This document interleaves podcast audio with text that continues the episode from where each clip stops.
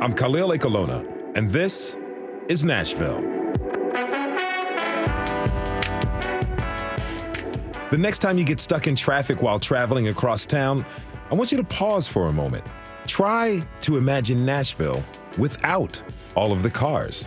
Yes, not a single car on the road. Well, obviously, there was a reality like this before we had cars. Back then, Nashville relied on street railways. Streetcars wove throughout the city on simple dirt roads with rail tracks. On Woodland Street, from 10th to 16th, from Woodland to Gallatin, and beyond.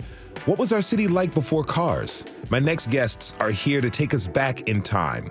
Ralcon Wagner is a historian and author of Nashville Streetcars and Interurban Railway. Ralcon, welcome to This is Nashville. Thank you. And- Glad to be here. Glad to have you. And David Steele Ewing is a historian and tour guide who runs the Instagram account, The Nashville I Wish I Knew. David, welcome back to the show. It's great to be back. Great to have you with us. So, Ralcon, let's let's start with you. Take us back to the late 1800s. How were folks getting around town back then?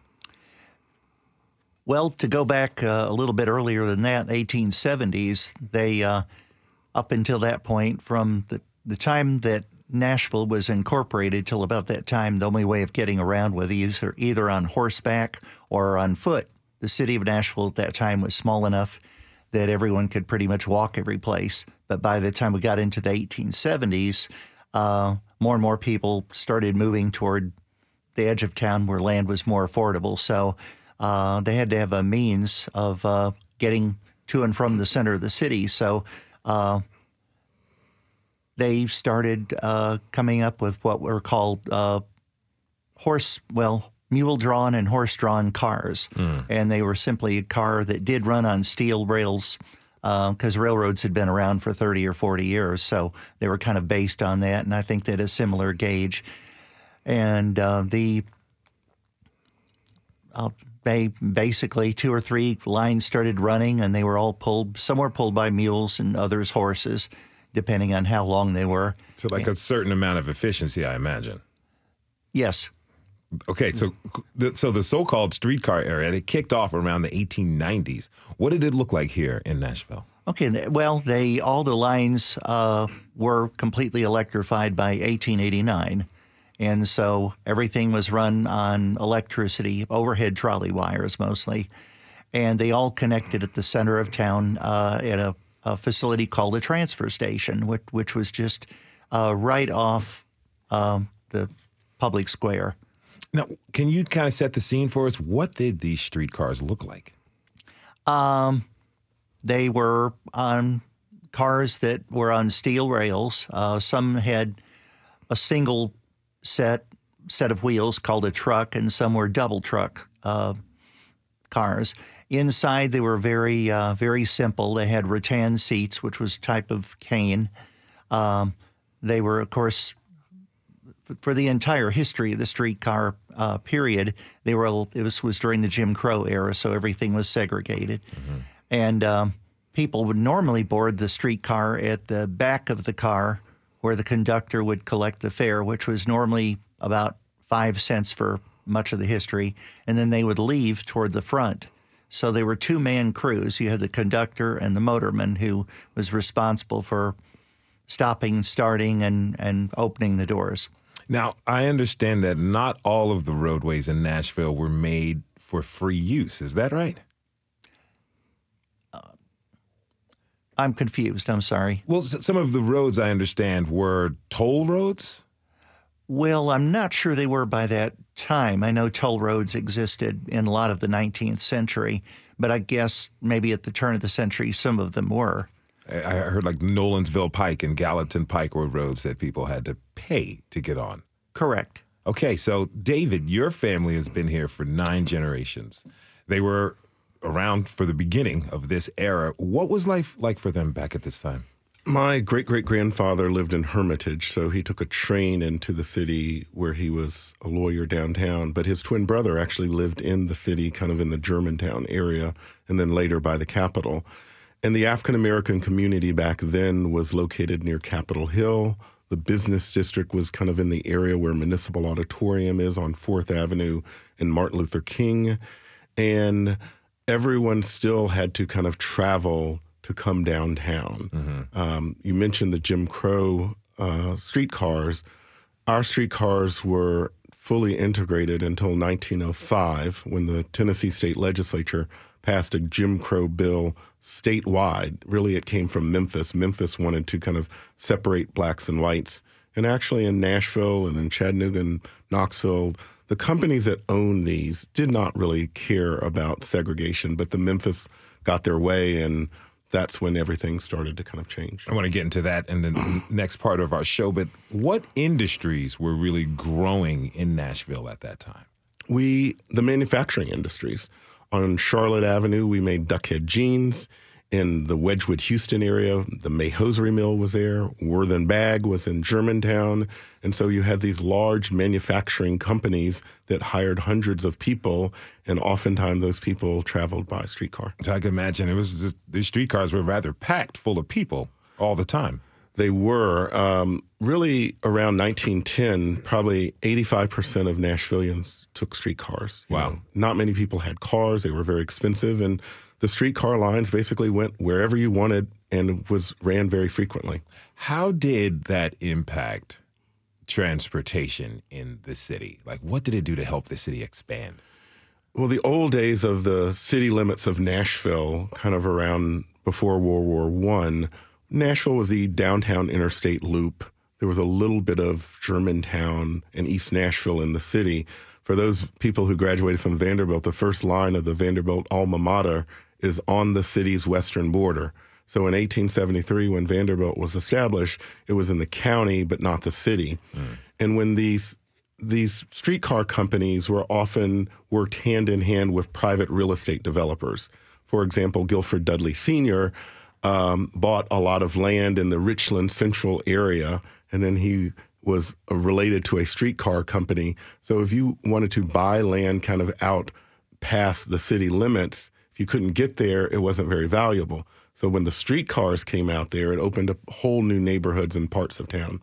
Now, who were, I wonder, who were the people using streetcars? As you mentioned, these factory workers, and mm-hmm. obviously, uh, you know, blue collar workers were mm-hmm. using it, but did people of a different class use the streetcars as well? Everybody used streetcars, the mm. bankers and the doctors and lawyers. It was just transportation.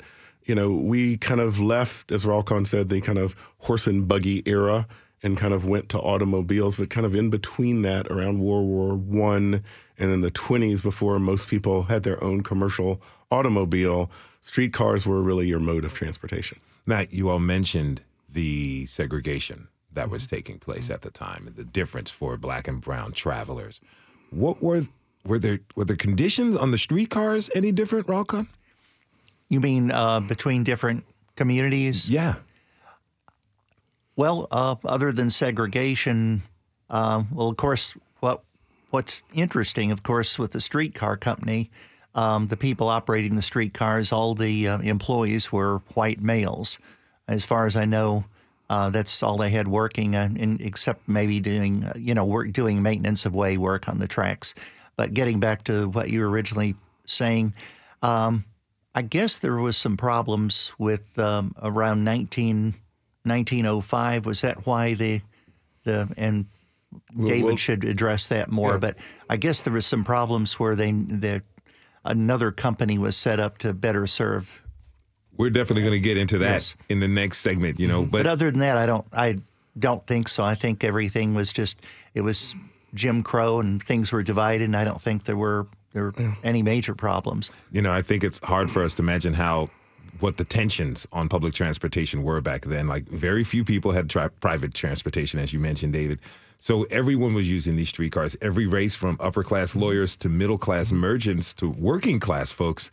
People with their prejudices had existed long before the Civil War that were packed into these streetcars. How did all that play out? And when you say packed, that they were really kind of cheek and jowl in these streetcars because you just kind of cram as many people. Sometimes you'd have a seat, sometimes you'd be particularly around what we call rush hour. Um, you know, but the improvement of transportation was much better. The horse and buggy days, we had these dirt roads before paved.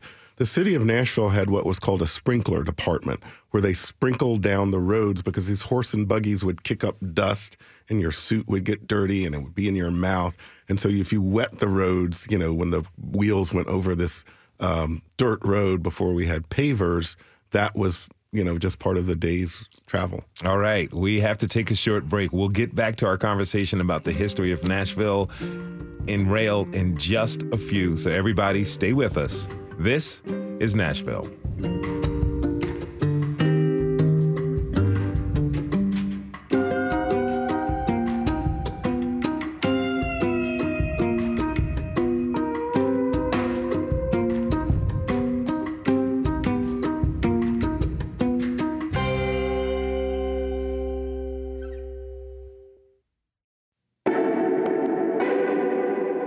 Khalil Ekulona, and this is Nashville.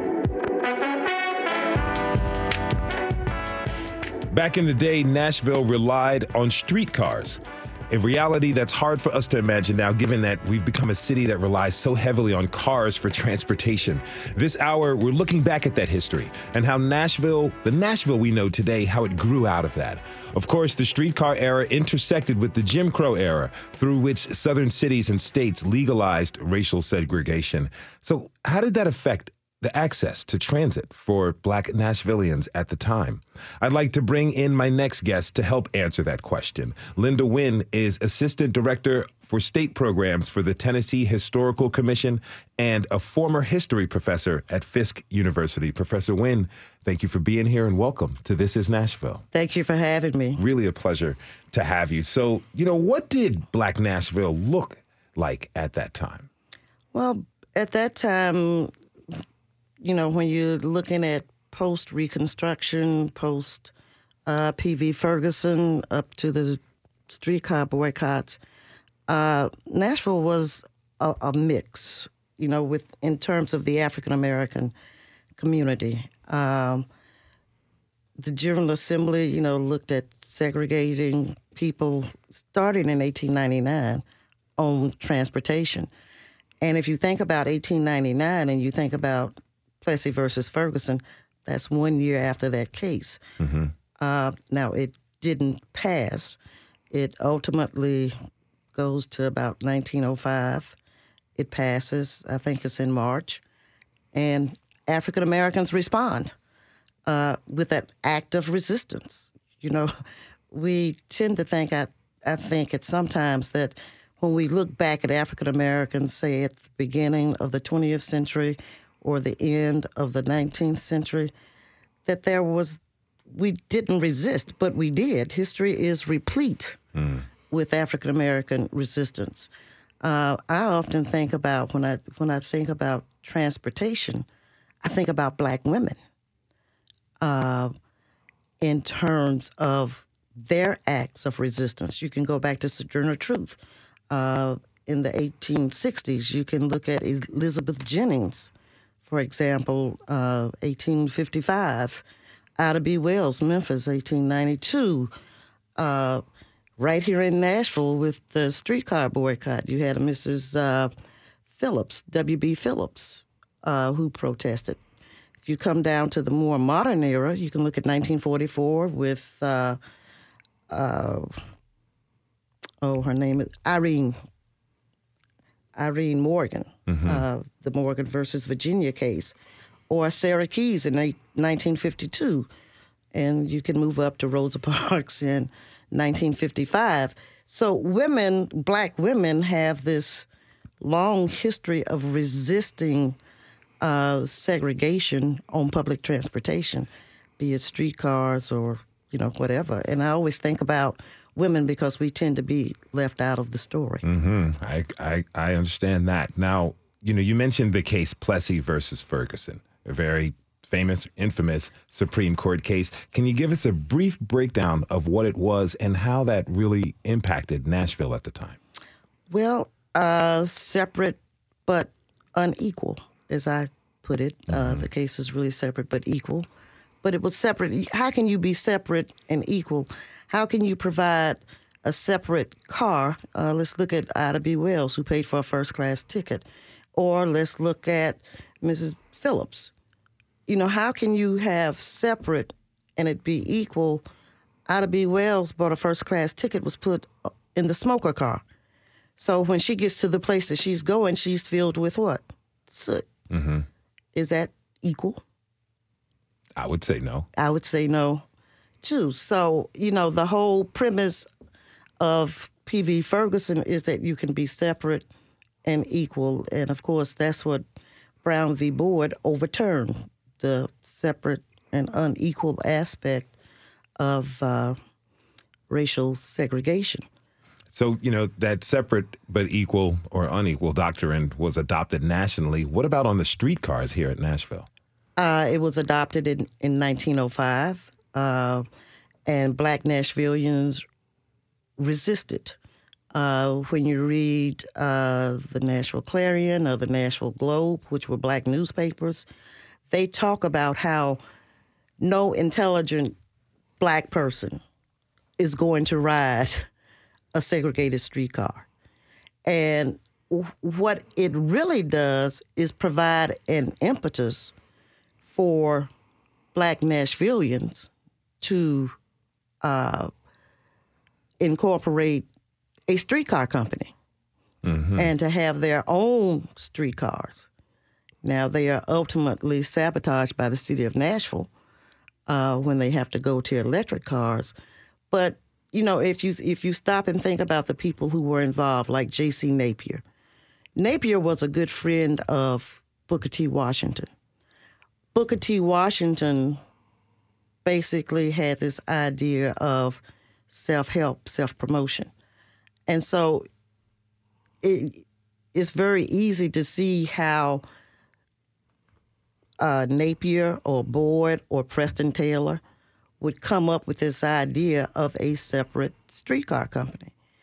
Uh, you know, they told African Americans, you know, buy some good shoes, don, put on some good socks, trim your coins. Don't get on the don't get on those streetcars. Mm. And you know, for I think the streetcar ended about 1907. Uh, and for a good while, African Americans stayed off. But if you look at the terrain of Nashville, it's very hilly, right? Mm-hmm. And when they switched over to the electric cars uh, and they had to be charged, and they would take them to the electric company to charge them, the electric company sabotage. Mm.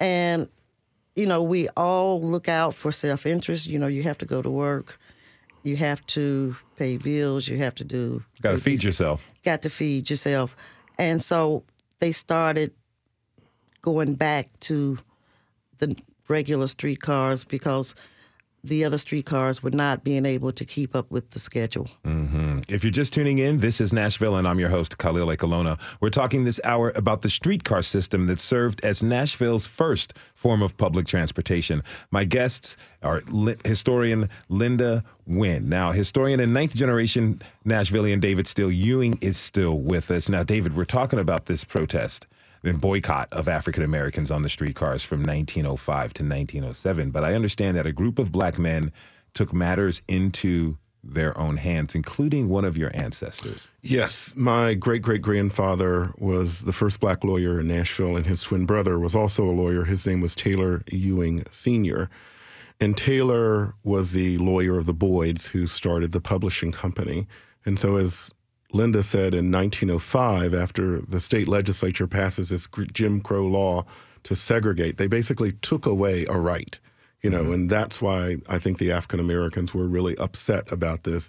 They had been used to sitting ev- anywhere, and then that changed.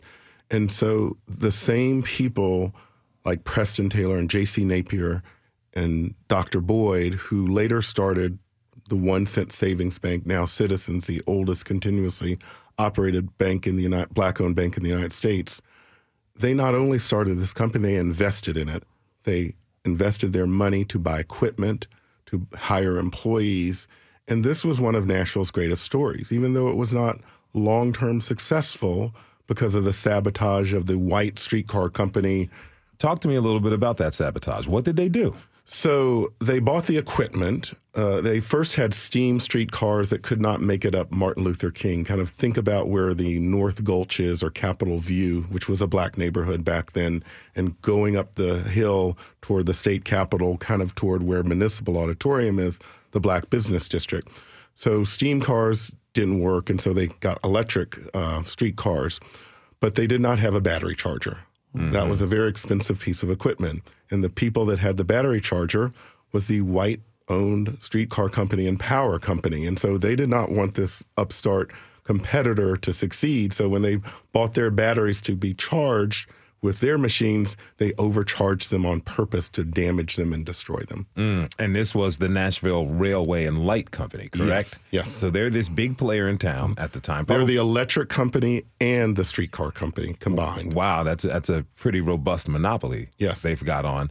You know, so how did they use their influence to really affect the entire transportation network, not just this one specific company that these African Americans started? Well, in the early days of the streetcar lines, you know, somebody just owned a little individual, you know, down Murfreesboro Road or down Hillsborough Road or down West End. They were these little mom and pop businesses. They weren't consolidated. But the and the African Americans basically had a route in the African American business district. But later, Nashville Railway and Light became the kind of larger entity that kind of ran all the streetcars in Nashville. And then we had the bus era. So they were powerful and they use their influence to basically defeat the competition. But the African Americans that started this union transportation company, they were the same people that would, you know, basically speak up against discrimination, that would start schools, that would start movements, that would start businesses. We probably had more African American owned businesses back during this time than we do today. Mm. Now, in, in 1918, I understand that there was a massive train wreck, one of the worst in our mm-hmm. country's history, at the Dutchman's Curve. What caused the wreck? What caused the wreck was Plessy versus Ferguson and engineer error. So Linda mentions uh, separate but equal for Plessy versus Ferguson. We had 101 people die in this train wreck, which is still to this day the worst train crash in American history. More people have never died on a train than behind the Belle Meade Publix when two trains hit at 60 miles an hour in a horseshoe bend.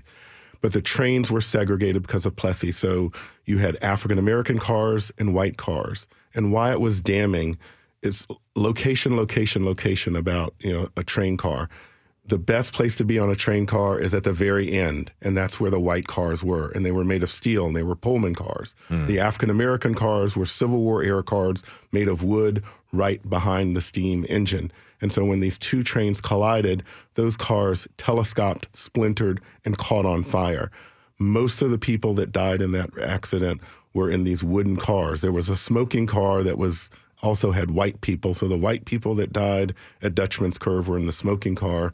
None of the people that were in the steel Pullman car because of Plessy were even hurt. Wow. You know, Linda, how can we look at this point in our history and apply those lessons to what we're facing now? That's that's a that's a good question. Uh, you know, I when I was teaching and talking about the 1905 streetcar boycott here in Nashville, and I think we should mention it happened in about 23, 27 other cities. It was not just Nashville, it was something that was regional hmm. uh, in the, the South based on those laws. You know, I think 1905 was a. I think it helped with 1955. It's hmm. about 50 years later. Mm-hmm some of the same techniques are used. Uh, when we look at today, you know, when I was teaching, young people used to say, well, you know, this is not your civil rights movement or the civil rights movement of your parents. Um, and I say, yeah, that's true.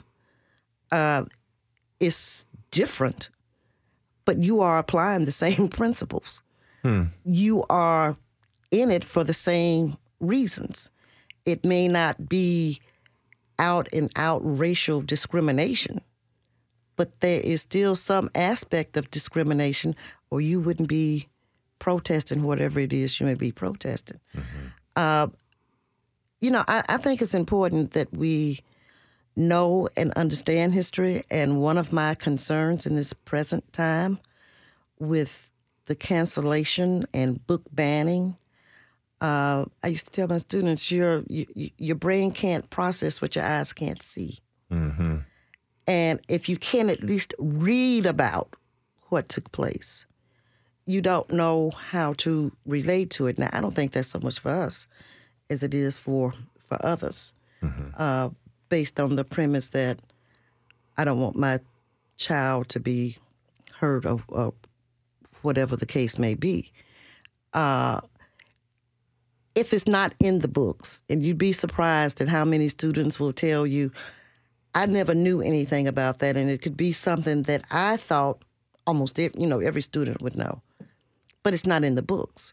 If it's not in the books, then I don't know, and if I don't know, then my perception is it's not a problem, mm-hmm. and I think that's that's part of the reason that we are having book banning. Is not a problem. Yes, ma'am. Linda Wynn is a historian and a former history professor at Fisk University. Professor Wynn, thank you again for being with us today. I really appreciate it. Thank you for having me. We have to take a short break. When we come back, we'll look at how Nashville transitioned f- from streetcars to buses and motor vehicles and how that trans- transformation is still underway today. Do you think we should have a light rail service in the city? Tweet us at This Is Nashville. We'll be right back.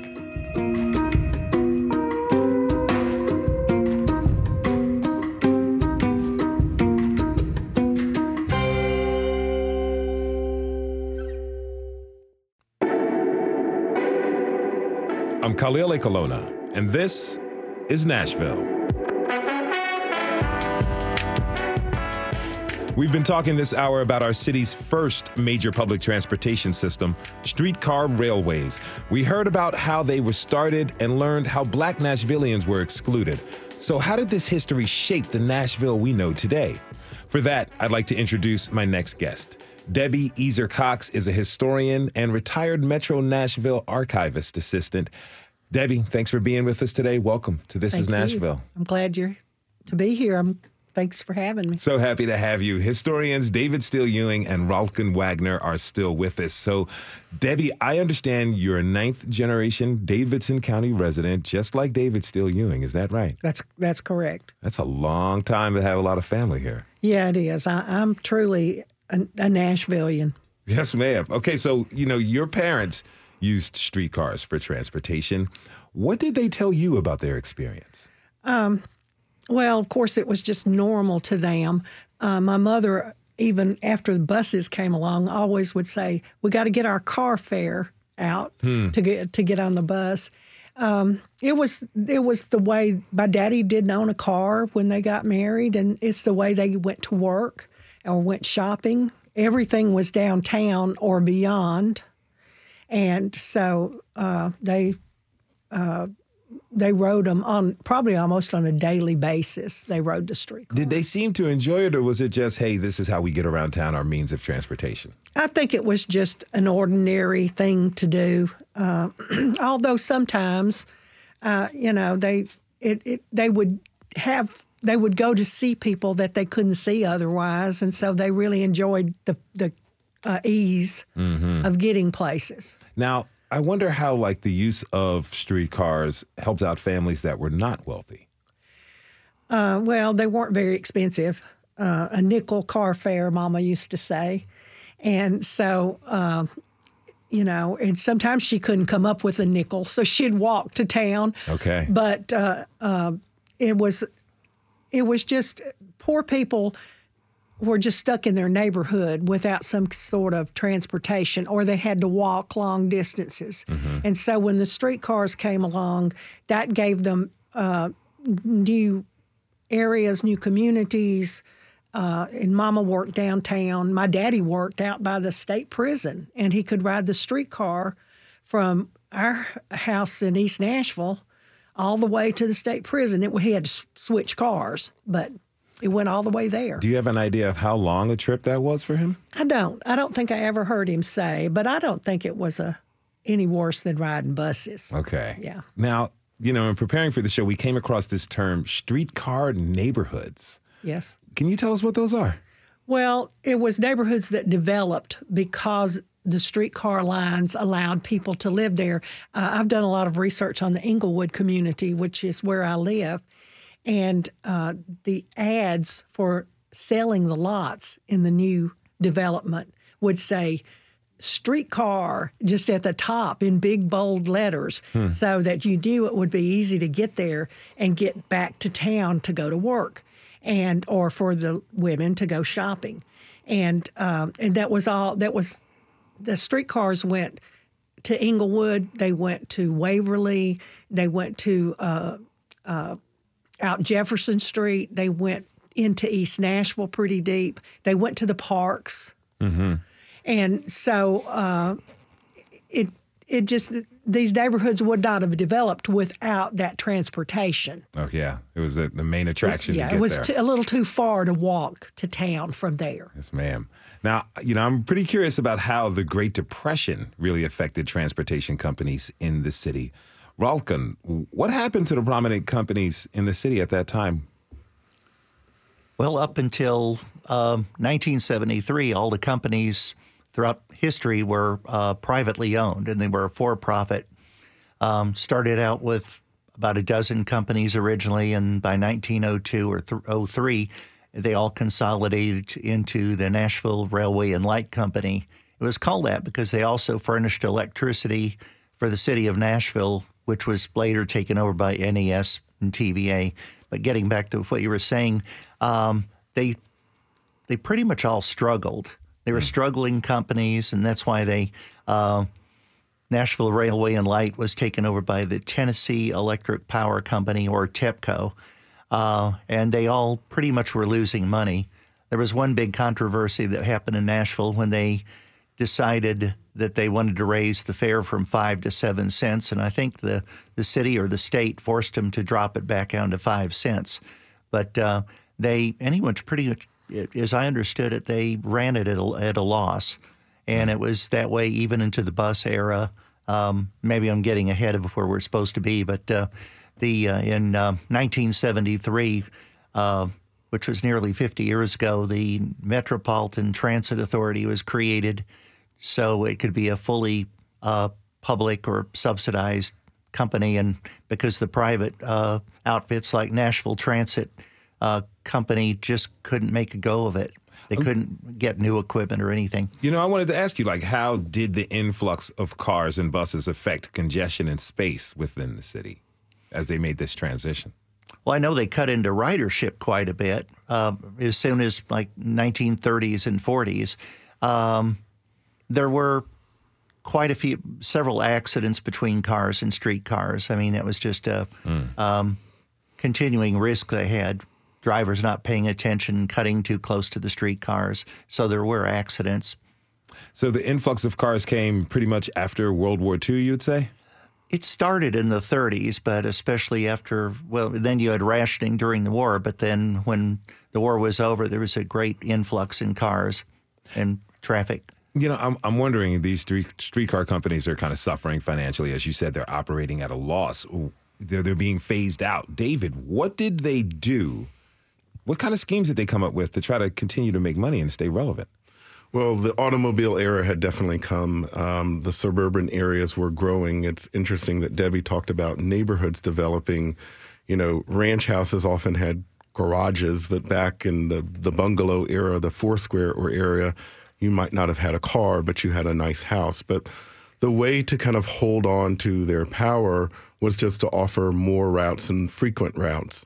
But by that time, people were just used to not taking public transit, or a certain group of people were not used to taking public transit.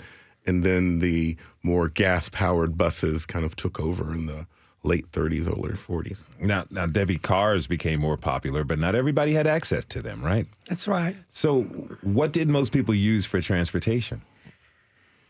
In my family, we used the city bus. We you could usually catch a bus within a block or two of home if you lived in inner city or in what they called the suburbs, the streetcar, the old streetcar neighborhoods. And uh, so we went to town on a regular basis. That's where we went to the movies or to shop or to pay bills, uh, do our banking, whatever. And so from the time I was a really small child, uh, we rode the buses. And then as a teenager, I continued to ride the bus. I thought it was great fun to, to go and catch the bus and go to town without my mother. And so I think I even remember neighbors who were uh, professional people riding the bus to and from work. So there wasn't that much of a class distinction between the folks who rode the bus back then. I don't think it was, you know, a tremendous difference. Uh, even as I was growing up in the 50s and the 60s, a lot of people still didn't have cars, or there might be one car, but the husband took that car to work. And so if the wife wanted to go somewhere, she would use the bus as transportation. Now, David, tell me, how did your family make that transition from streetcars to buses and personal vehicles? Right. My uh, grandfather taught at Pearl High School for many, many years, and he lived just a few blocks away on Arena Place, which is off of Charlotte. And so, but he had, you know, kids and a wife. My, my grandmother worked for the African American Tennessee School for the Blind. That's kind of there on Hermitage Avenue, the building we're debating it. But, you know, I think in the African American community back then, we lived closer to our schools and our churches and our other kind of places. And so we did not take as much, probably, transportation because areas like Donelson and Green Hills were kind of off limits hmm. for the African American community. So you were more likely to go to the Jefferson Street area, the downtown area, and parts of East Nashville. Now, you know, I want to jump forward a few decades. Ralcon, you know, Nashville is one of the cities in the region that doesn't have a major rail system. You know, there was a referendum that was voted down in 2018, but now that the city is continuing to grow, let me ask you this. Do you think that people will change their minds and embrace a light rail system? Well, we have so many people coming in from the West Coast uh, and New York places that uh, that they're used to having mass transit, and um, so they're coming to Nashville and they're saying, "Hey, you know, how come you just have buses and we don't have commuter commuter rail?" Well, we have the WeGo Star now, but uh, originally they were the city was even before that referendum a few years ago. There was there was a plan uh, to try and have regional rail, not just going to Lebanon, but also a line going to Smyrna, Murfreesboro, and the other one to Hendersonville and uh, and Gallatin. But it just didn't work out because of capacity issues on the railroad, the freight railroads. Um, so Do you think having a light rail system would help us out? About 20 seconds. Uh, I'm not sure that because of all the hills and everything that it would be compatible. I know that the the model that uh, WeGo Transportation is going by, they prefer buses. So I'm not sure light rail would work out. And, Okay. and it seems like a good idea, though. I can just imagine subways in Nashville. Maybe it's a dream of mine.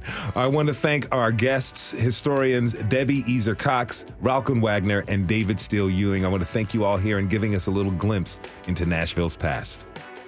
We want to thank everyone who tuned in this hour. Tomorrow, our city has a thriving and robust food and beverage scene, not to mention tourism, hotels, and event venues. So, what's that scene like for folks who work in hospitality here? Tune in.